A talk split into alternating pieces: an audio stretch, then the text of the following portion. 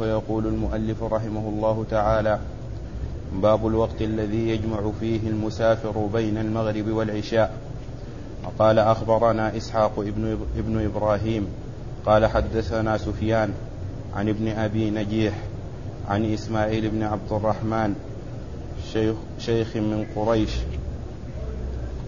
قال صحبت ابن عمر رضي الله عنهما إلى الحمى فلما غربت الشمس هبت أن أقول له الصلاة فسار حتى ذهب بياض الأفق وفحمة, وفحمة العشاء ثم نزل فصلى المغرب ثلاث ركعات ثم صلى ركعتين على إثرها ثم قال هكذا رأيت رسول الله صلى الله عليه وسلم يفعل. بسم الله الرحمن الرحيم. الحمد لله رب العالمين وصلى الله وسلم وبارك على عبده ورسوله نبينا محمد وعلى آله وأصحابه أجمعين.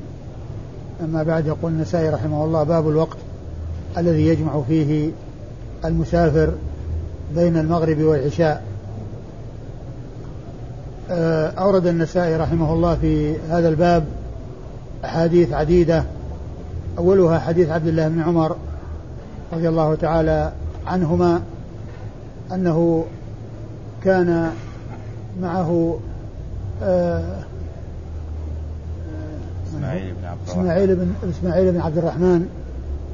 ف وكان ذهب معه ولما حان وقت المغرب آه، أراد أن يقول له الصلاة فسار حتى حتى فسار فلما غربت الشمس. أيوه. هبت أن أقول له الصلاة فسار حتى ذهب بياض الأفق. حتى ذهب بياض الأفق و وفحمة العشاء. وفحمة العشاء.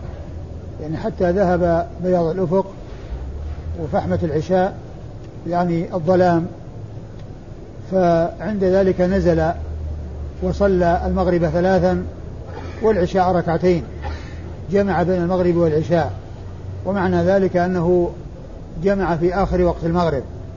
في آخر وقت المغرب وجمع بين الصلاتين. ومن المعلوم أن كل وقت من الصلاتين المغرب والعشاء هو وقت للأخرى سواء كان جمع تقديم أو جمع تأخير. وقال هكذا رأيت رسول الله صلى الله عليه وسلم يفعل. وفي هذا بيان ما كان عليه أصحاب الرسول صلى الله عليه وسلم من الاقتداء به وفعل ومتابعته في أفعاله. وكذلك أيضا أنهم إذا عملوا الأعمال وكان وكانوا متبعين فيها للرسول صلى الله عليه وسلم فإنهم يبينون ذلك ويقولون كما قال ابن عمر هنا كان رسول الله رسول الله صلى الله عليه وسلم هكذا يفعل. فهم يفعلون ويذكرون الدليل على فعلهم. إذا فعلوا ذكروا الدليل على فعلهم ليبينوا للناس أنهم متبعون فيما يفعلون سنة رسول الله صلوات الله وسلامه وبركاته عليه. وهذا يدل على فضلهم ونبلهم وسبقهم إلى الخير وحرصهم على متابعة النبي الكريم صلوات الله وسلامه وبركاته عليه.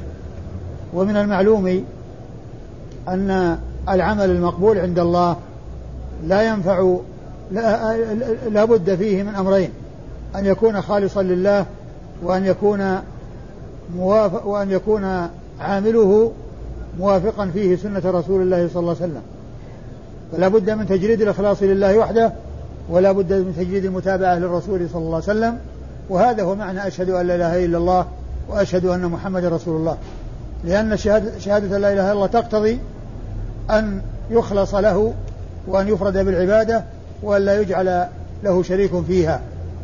ومعنى وشهادة أن محمد رسول الله تقتضي بأن يفرد بالمتابعة وأن آه، يوحد بالمتابعة كما قال بعض العلماء توحيدان لا نجاة للعبد إلا بهما توحيد الرسول وتوحيد المرسل.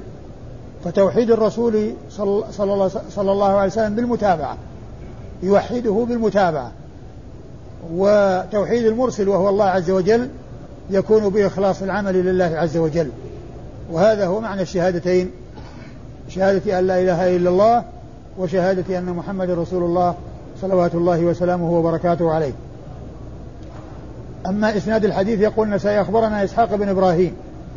وإسحاق بن إبراهيم هو ابن مخلد المعروف بابن راهوية وهو ثقة ثبت فقيه محدث وصف بأنه أمير أمير المؤمنين في الحديث وهو من الأوصاف الرفيعة العالية التي لم يظفر بها إلا النادر من المحدثين ومنهم إسحاق بن إبراهيم ابن راهوية هذا.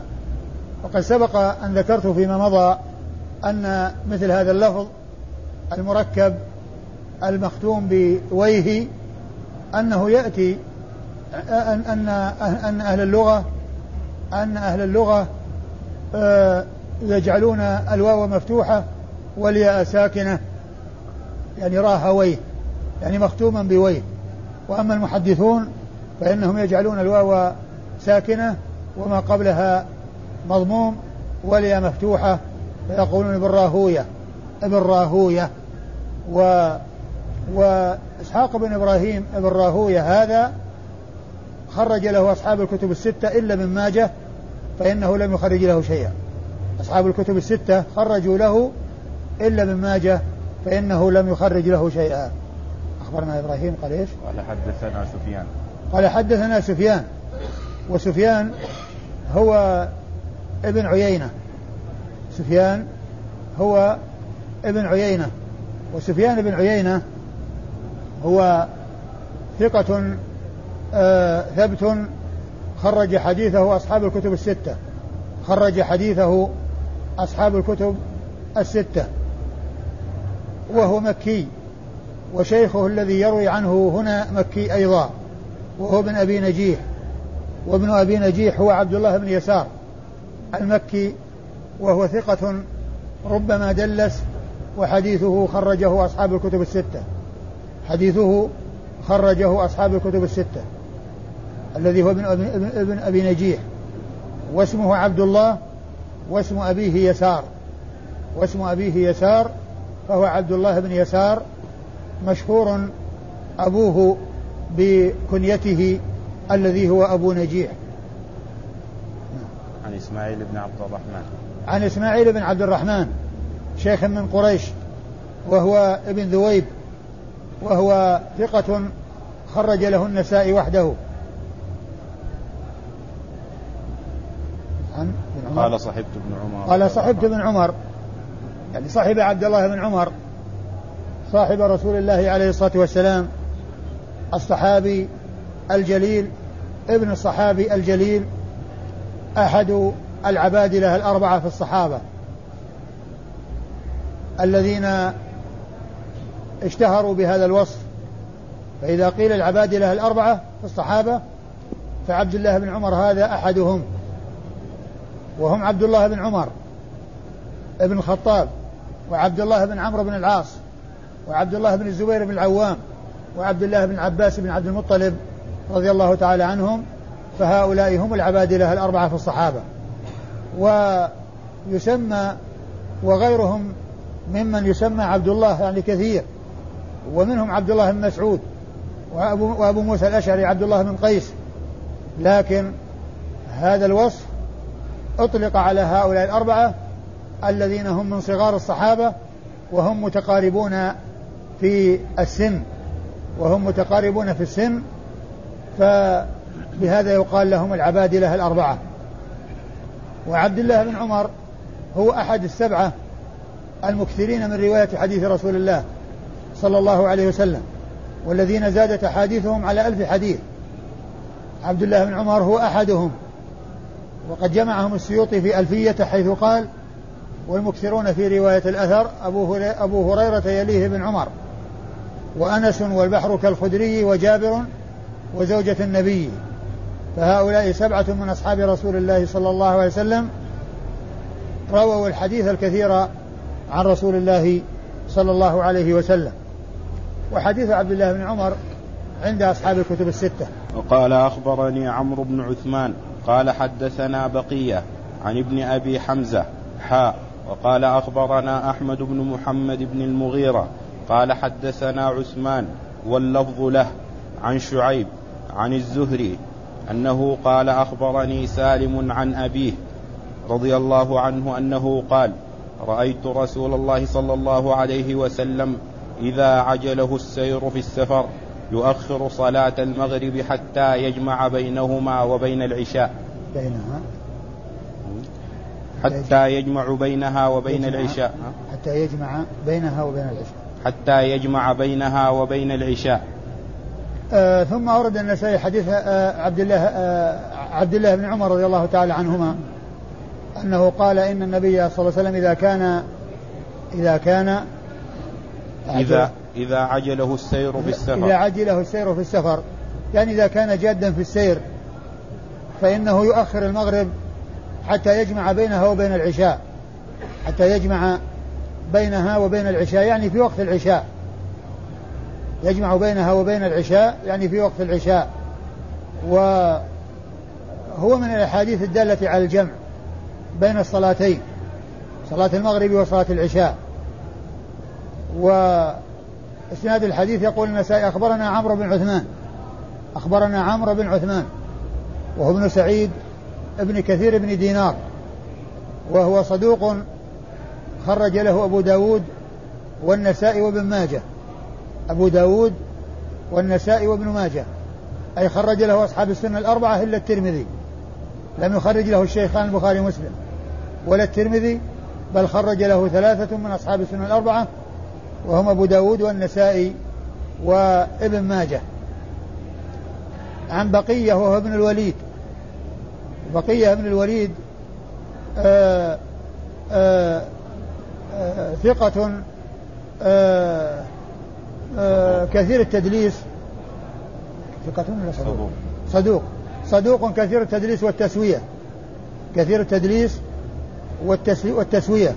وقد سبق أن عرفنا التدليس وعرفنا التسوية وأن التسوية نوع من التدليس هو أشد أنواع التدليس. هو أشد أنواع التدليس.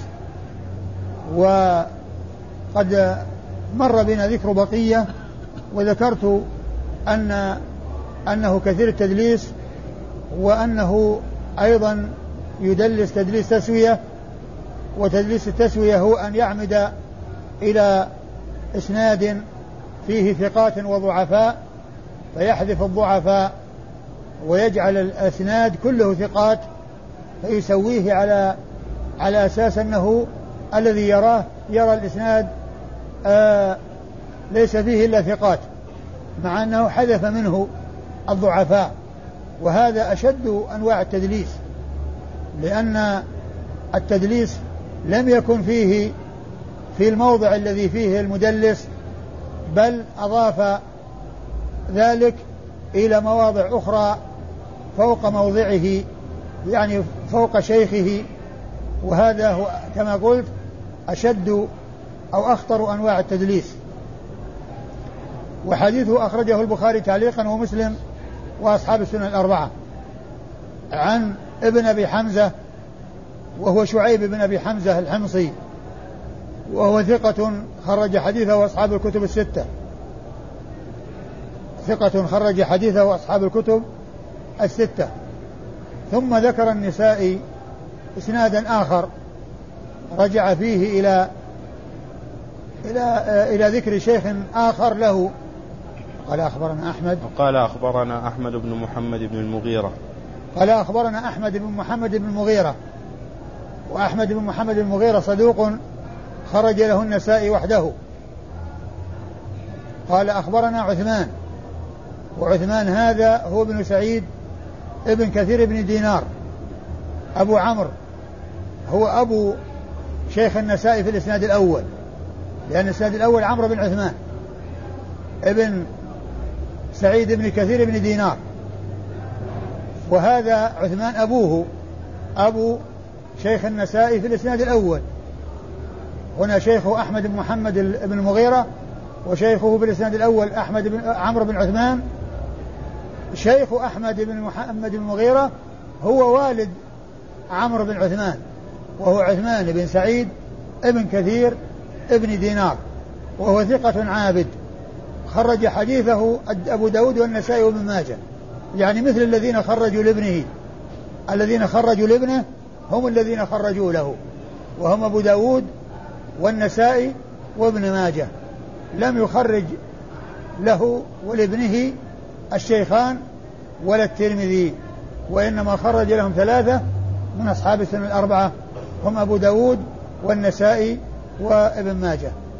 والابن صدوق وهذا الذي هو الأب ثقة عابد.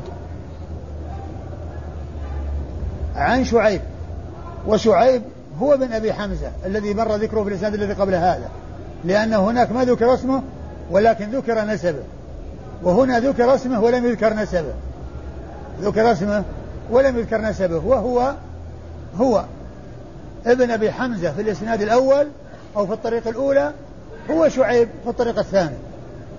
إلا أنه في الطريق الأولى لم يذكر اسمه وذكر نسبه نسبته إلى أبيه وهنا أي في الإسناد الثاني أو الطريق الثانية ذكر اسمه ولم يذكر نسبه فهو شعيب بن أبي حمزة الحمصي وهو ثقة خرج حديثه وأصحاب الكتب الستة.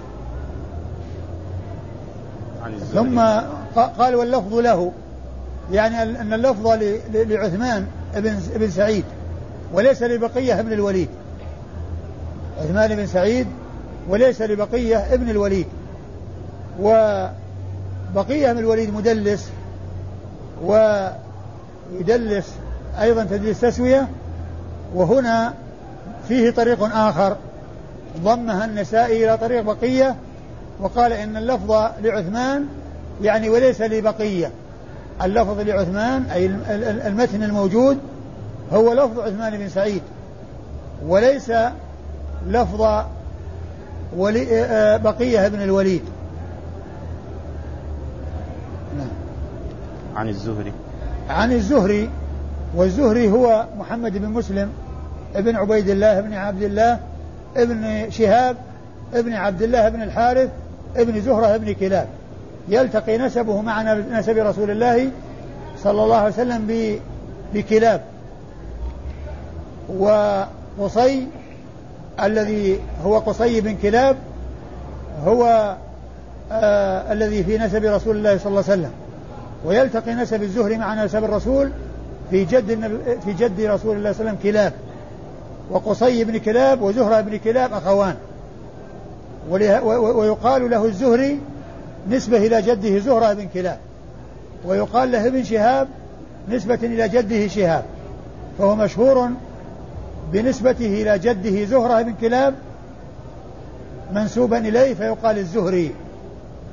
ومنسوب وكذلك بنسبته إلى جده شهاب فيقال ابن شهاب وهو محدث فقيه آه، مكثر من رواية حديث رسول الله صلى الله عليه وسلم وهو من صغار التابعين الذين أدركوا صغار الصحابة وقد مر بنا في بعض الأحاديث أنه يروي عن أنس بن مالك وأنس بن مالك هو من صغار الصحابة الذين عمروا وأدركهم صغار التابعين.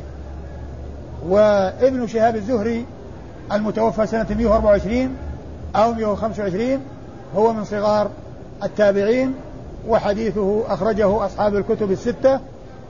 وابن شهاب هذا هو الذي كلفه الخليفة عمر بن عبد العزيز بأن يجمع السنة ويدون ويدونها وهو الذي قال فيه السيوطي أول جامع الحديث والأثر ابن شهاب آمر له عمر.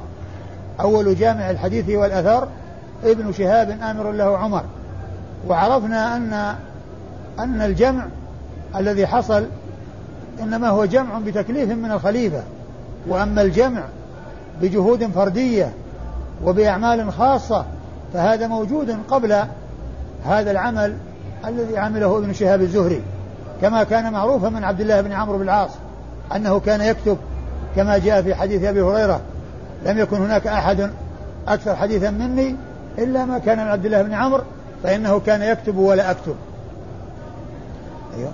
قال أخبرني سالم عن أبي قال أخبرني سالم ابن عبد الله بن عمر ابن الخطاب عن أبيه وسالم بن عبد الله بن عمر هذا من المحدثين الفقهاء وهو من التابعين وهو أحد الفقهاء السبعة في المدينة على أحد الأقوال في السابع من السبعة لأن الفقهاء السبعة في المدينة المعروفين في عصر التابعين هم سعيد بن المسيب وعبيد الله بن عبد الله بن عتبة بن مسعود وخارجة بن زيد بن ثابت وسليمان بن يسار والقاسم بن محمد ابن أبي بكر الصديق وعروة ابن الزبير بن العوام هؤلاء ستة متفق على عدهم في الفقهاء السبعة.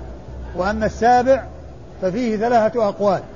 منهم من قال إن السابع سالم بن عبد الله بن عمر هذا الذي معنا. ومنهم من قال إن السابع أبو سلمة بن عبد الرحمن بن عوف. ومنهم من قال إن السابع أبو بكر بن عبد الرحمن ابن الحارث ابن هشام.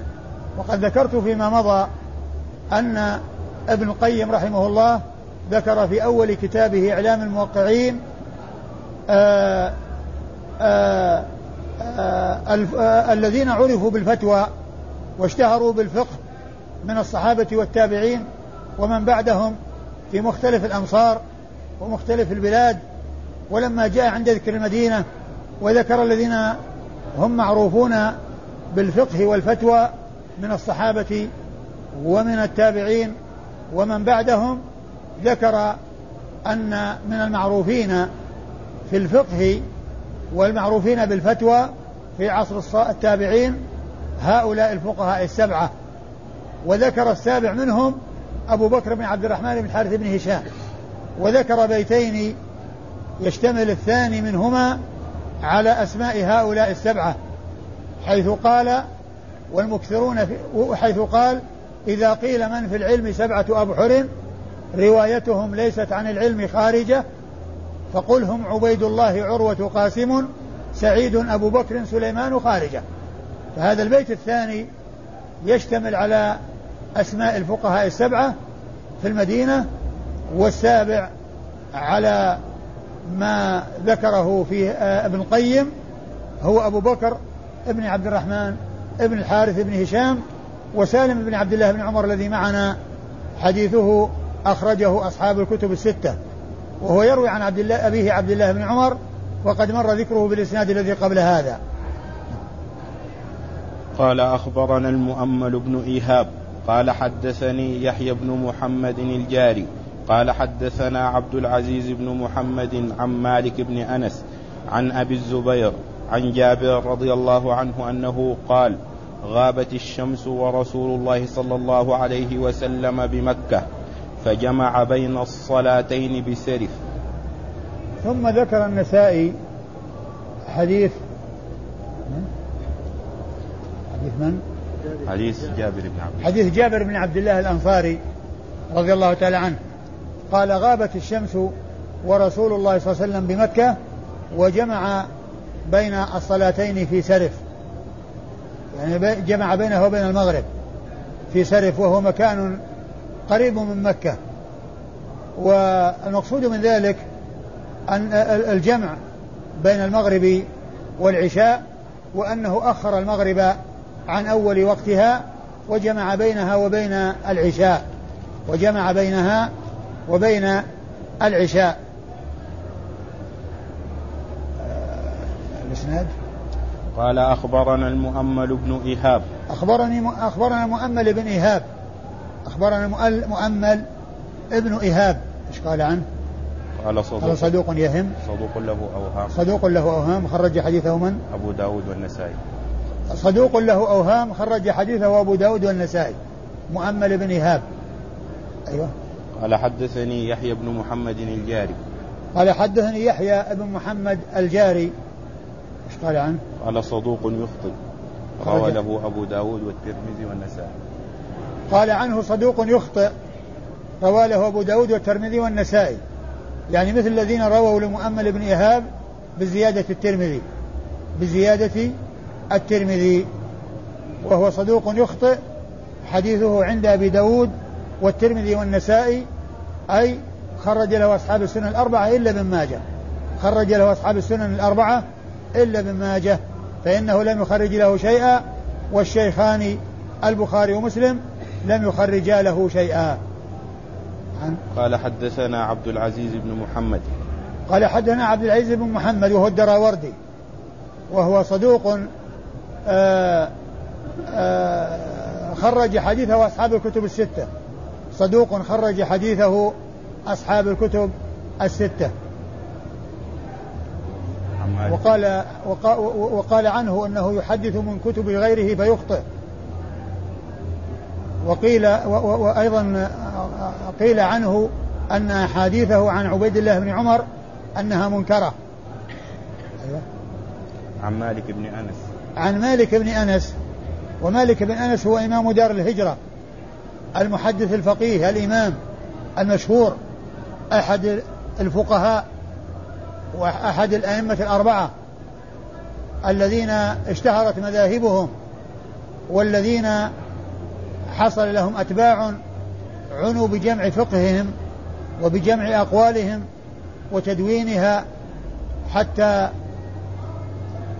حتى آه صار لها أو حصل لها ما لم يحصل لغيرها من الشيوع والذيوع ومن المعلوم أن في زمانهم وقبل زمانهم وبعد زمانهم أئمة أجلة فقهاء ولكن ما حصل لهم مثل ما حصل لهؤلاء من وجود أتباع يعنون بجمع فقههم وجمع اجتهاداتهم ويدونونها ويرتبونها وينظمونها وهم آه، من الفقهاء الأجلة مثل آه، إسحاق بن راهوية ومثل الأوزاعي ومثل الليث بن سعد وغيرهم ممن عرفوا بالفقه واشتهروا بالفقه لكن ما حصل لهم مثل ما حصل لهؤلاء قبل زمانهم وبعد زمانهم وفي زمانهم. أيوة. عن أبي الزبير. عن, عن أبي الزبير وهو محمد بن مسلم بن تدرس المكي. محمد بن مسلم بن تدرس المكي وهو صدوق آه، يدلس. وهو صدوق له يدلس. هو صدوق له أوهام. صدوق له أوهام ويدلس. صدوق له أوهام ويدلس وحديثه أخرجه أصحاب الكتب الستة. عن جابر. عن جابر بن عبد الله الأنصاري رضي الله تعالى عنهما صاحب رسول الله صلى الله عليه وسلم وأحد السبعة المكثرين من رواية حديث رسول الله صلى الله عليه وسلم الذين زادت أحاديثهم على ألف حديث رضي الله تعالى عنه وعن الصحابة أجمعين. وقال حدثنا عمرو بن سواد بن الأسود بن عمرو وقال أخبرنا ابن وهب قال حدثنا جابر بن إسماعيل عن عقيل عن ابن شهاب عن أنس رضي الله عنه أنه عن رسول الله صلى الله عليه وسلم أنه كان إذا عجل بين أنه كان إذا عجل بين أنه كان إذا عجل به السير يؤخر الظهر إلى وقت العصر فيجمع بينهما ويؤخر المغرب حتى يجمع بينها وبين العشاء حتى يغيب الشفق. وأورد النسائي رحمه الله بعد هذا حديث أنس بن مالك رضي الله عنه أنه إذا كان آه، جد به السير يؤخر الظهر حتى يجمع بينها وبين العصر ويؤخر المغرب حتى يجمع بينها وبين العشاء يعني حتى يغيب الشفق يؤخرها حتى يغيب الشفق ويجمع بينها وبين العشاء يعني في وقت صلاة العشاء أي يصليهما في وقت صلاة العشاء. فهو من الأحاديث الدالة على الجمع بين المغرب والعشاء. وإسناد الحديث يقول النسائي أخبرنا أخبرنا عمرو بن سواد بن الأسود بن عمرو. أخبرنا عمرو بن سواد بن الأسود ابن ابن عمرو. ابن عمرو. أي. وش قال عنه؟ قال عنه ثقة روى له مسلم وأبو داود والنسائي وابن ماجه. قال عنه مسلم قال عنه ثقة أخرج له مسلم وأبو داود والنسائي وابن ماجه. ما خرج له البخاري ولا الترمذي. بل خرج له مسلم وأصحاب السنة الأربعة إلا الترمذي. قال حدثنا ابن وهب. ابن وهب. نعم. وهو عبد الله بن وهب المصري الثقة الفقيه المحدث. وقد أخرج حديثه أصحاب الكتب الستة. عن عبد الرحمن. قال حدثنا جابر بن إسماعيل. قال حدثنا جابر بن إسماعيل. أي نعم. جابر بن إسماعيل. إيش قال عنه؟ قال عنه مقبول. خرج له. خرج له البخاري في الأدب المفرد ومسلم وأبو داود والنسائي وابن ماجه. قال عنه مقبول خرج له البخاري في الأدب المفرد ومسلم وأبو داود والنسائي وابن ماجه. يعني ما خرج له البخاري في الصحيح ولا خرج له الترمذي. عن عقيل. عن عقيل بالتصغير وهو ابن خالد بن عقيل.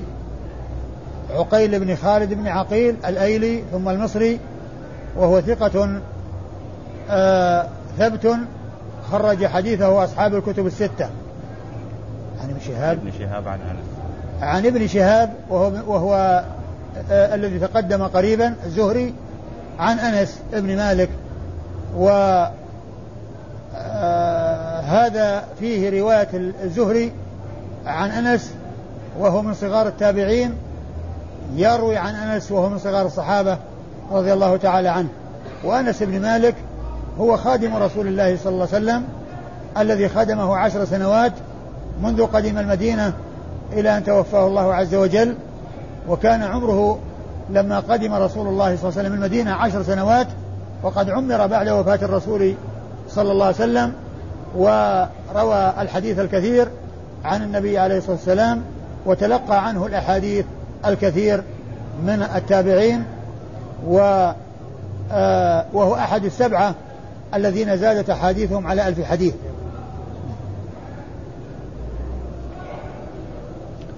وقال أخبرنا محمود بن خالد قال حدثنا الوليد قال حدثنا ابن جابر قال حدثني نافع قال خرجت مع عبد الله بن عمر رضي الله عنهما في سفر يريد أرضا له. فأتاه آت فقال إن صفية بنت أبي عبيد لما بها فانظر أن تدركها. فخرج مسرعا ومعه رجل من قريش يسايره وغابت الشمس فلم يصل الصلاة وكان عهدي به وهو يحافظ على الصلاة. فلما أبطأ قلت الصلاة يرحمك الله. فالتفت إلي ومضى. حتى إذا كان في آخر الشفق نزل فصلى المغرب ثم أقام العشاء وقد توارى الشفق فصلى بنا. ثم أقبل علينا فقال إن رسول الله صلى الله عليه وسلم كان إذا عجل به السير صنع هكذا. ثم ورد النسائي حديث عبد الله بن عمر رضي الله تعالى عنهما من طريق أخرى وقد مر ذكر بعض رواياته وهو أن أنه كان في سفر ومعه رجل من قريش. ولما دخل وقت المغرب وكان يعلم محافظة على الصلاة يعني في أول وقتها فقال له الصلاة يا أبا عبد الرحمن. فالتفت إليه ومضى. يعني معناه أنه قد علم ما قال أو فهم ما قال. ولما جاء في آخر وقت صلاة المغرب وعند مغيب الشفق نزل وصلى المغرب ثلاثا ثم صلى العشاء بعدها ركعتين. وقال هكذا كان رسول الله صلى الله عليه وسلم يفعل. يعني أنه يؤخر صلاة المغرب إذا أدركه السير وجاء وقت الغروب وهو قد جد به السير فإنه يستمر في سيره ويصلي ويجمع المغرب مع العشاء ويجمع المغرب مع العشاء. إيش آه يقول هناك؟ قال الشيخ هنا نافع وهناك شيخ من قريش. هنا راوي الحديث عن ابن عمر نافع. عن شيخ من قريش. والشيخ من قريش هو الذي مر ذكره في الإسناد الذي قبل هذا الذي يقول عبد الرحمن بن إيش؟ شيخ من قريش. قال صحبت ابن عمر. عبد الرحمن إسماعيل بن عبد الرحمن. أيوه اللي قال صحبت ابن عمر؟ أي. نعم. قال صحبت ابن عمر. إسماعيل بن عبد الرحمن قال صحبت ابن عمر وإسماعيل بن شيخ من قريش. فهذا هو الذي كان يعنيه نافع. قال ومعه شيخ من قريش يسايره يسايره يعني آه، يسير معه في الطريق ويرافقه في الطريق. ف نعم وعنده شيخ قريش يسايره. المد أيوه. قال خرجت مع عبد الله بن عمر رضي الله عنهما في سفر يريد أرضا له. فأتاه آت فقال إن صفية بنت أبي عبيد لما بها. آه، أتاه آت وقال إن صفية بنت أبي عبيد يعني زوجة عبد الله بن عمر. أنه لما بها أو لما بها يعني معناه أنه آه، آه، أنها تستعجله أو تطلب منه الحضور أو تخبره بما فيها من الشدة وشدة المرض. ولهذا جاء في بعض الروايات أنها كتبت إليه وقالت إنها في آخر يوم من الدنيا وأول يوم من الآخرة فأسرع السير آه ليصل إليها ويدركها. ف أيوه. فانظر أن تدركها فخرج مسرعا ومعه رجل من قريش يسايره. نعم. وغابت الشمس فلم يصل الصلاة. وكان عهدي به وهو يحافظ على الصلاة فلما أبطأ فغابت الشمس ولم يصلي الصلاة يعني في أول الوقت. وكان عهدي به أنه يحافظ على الصلاة يعني في أول وقتها. يعني أنه يحافظ عليها في أول وقتها. فهو لما لم لم يصلي في أول وقت خشي أن يكون نسي فذكره وقال الصلاة. فالتفت إليه ثم مضى. يعني معناه أنه قد فهم ما ذكره به أو ما وهو يريد أن يؤخر الصلاة ليجمع بينها وبين صلاة العشاء. أيوه. فلما أبطأ قلت الصلاة رحمك الله فالتفت إلي ومضى حتى إذا كان في آخر الشفق نزل فصلى المغرب ثم أقام العشاء. وقد توارى الشفق فصلى بنا ثم أقبل علينا فقال إن رسول الله صلى الله عليه وسلم كان إذا عجل به السير صنع هكذا. إسناد؟ وقال أخبرنا محمد بن خالد. محمود.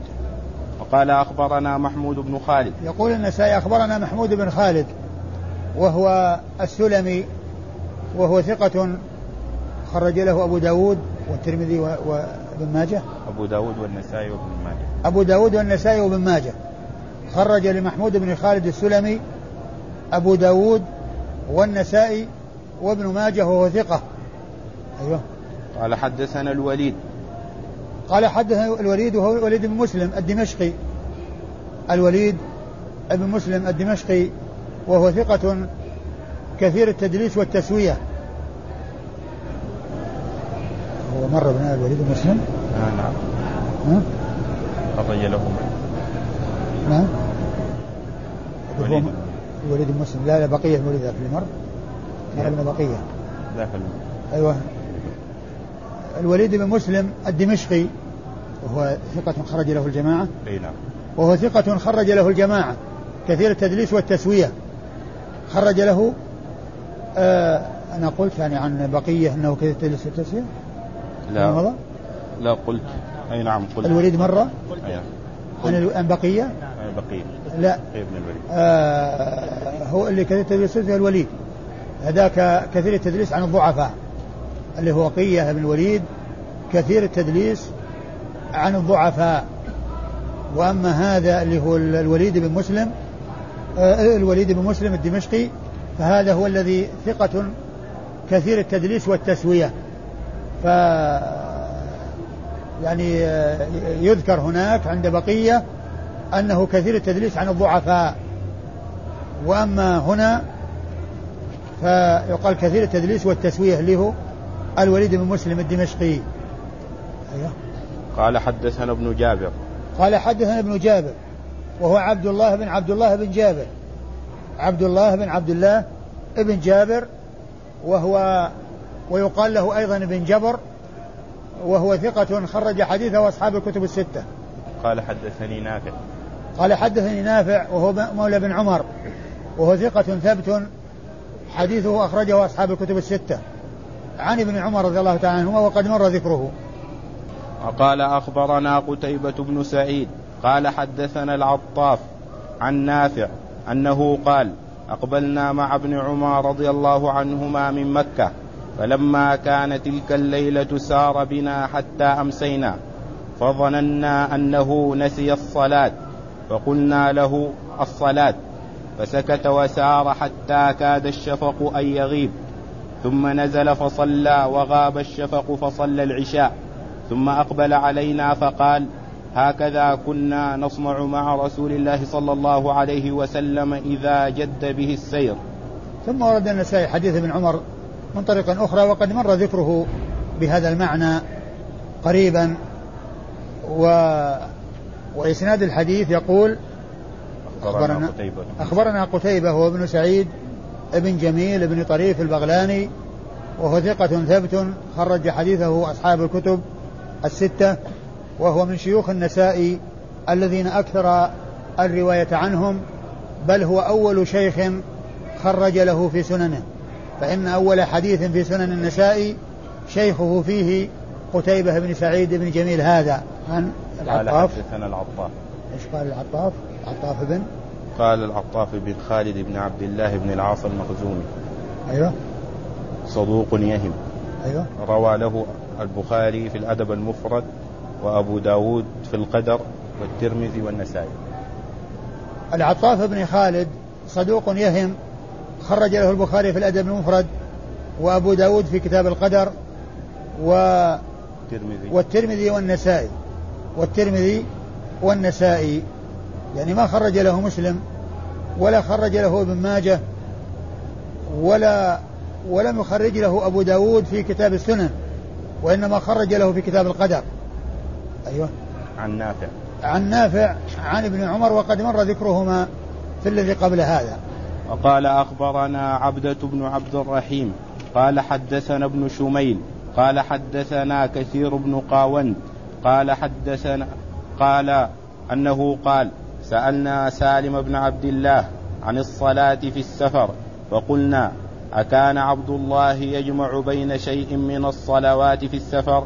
فقال لا إلا بجمع ثم أتيته فقال كانت عنده صفية. فأرسلت إليه أني في آخر يوم من الدنيا وأول يوم من الآخرة. فركب وأنا معه فأسرع السير حتى حانت الصلاة. فقال له المؤذن الصلاة يا أبا عبد الرحمن. فسار حتى إذا كان بين الصلاتين نزل فقال للمؤذن أقم.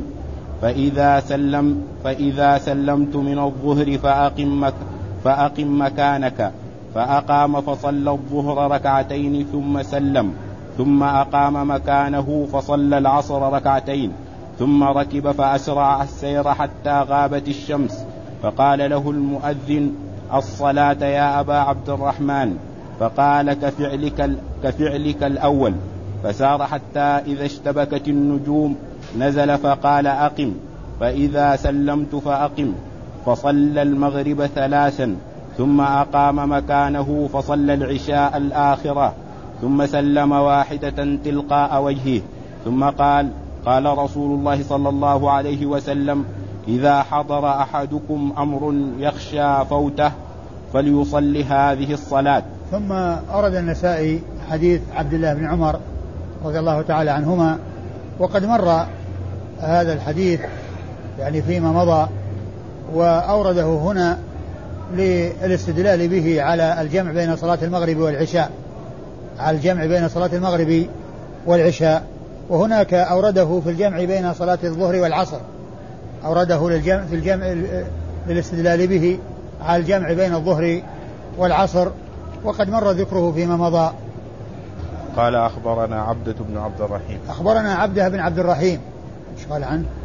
قال صدوق روى له البخاري في الأدب المفرد والنسائي. أحمد عبده بن عبد الرحيم صدوق أخرج له البخاري في الأدب المفرد والنسائي.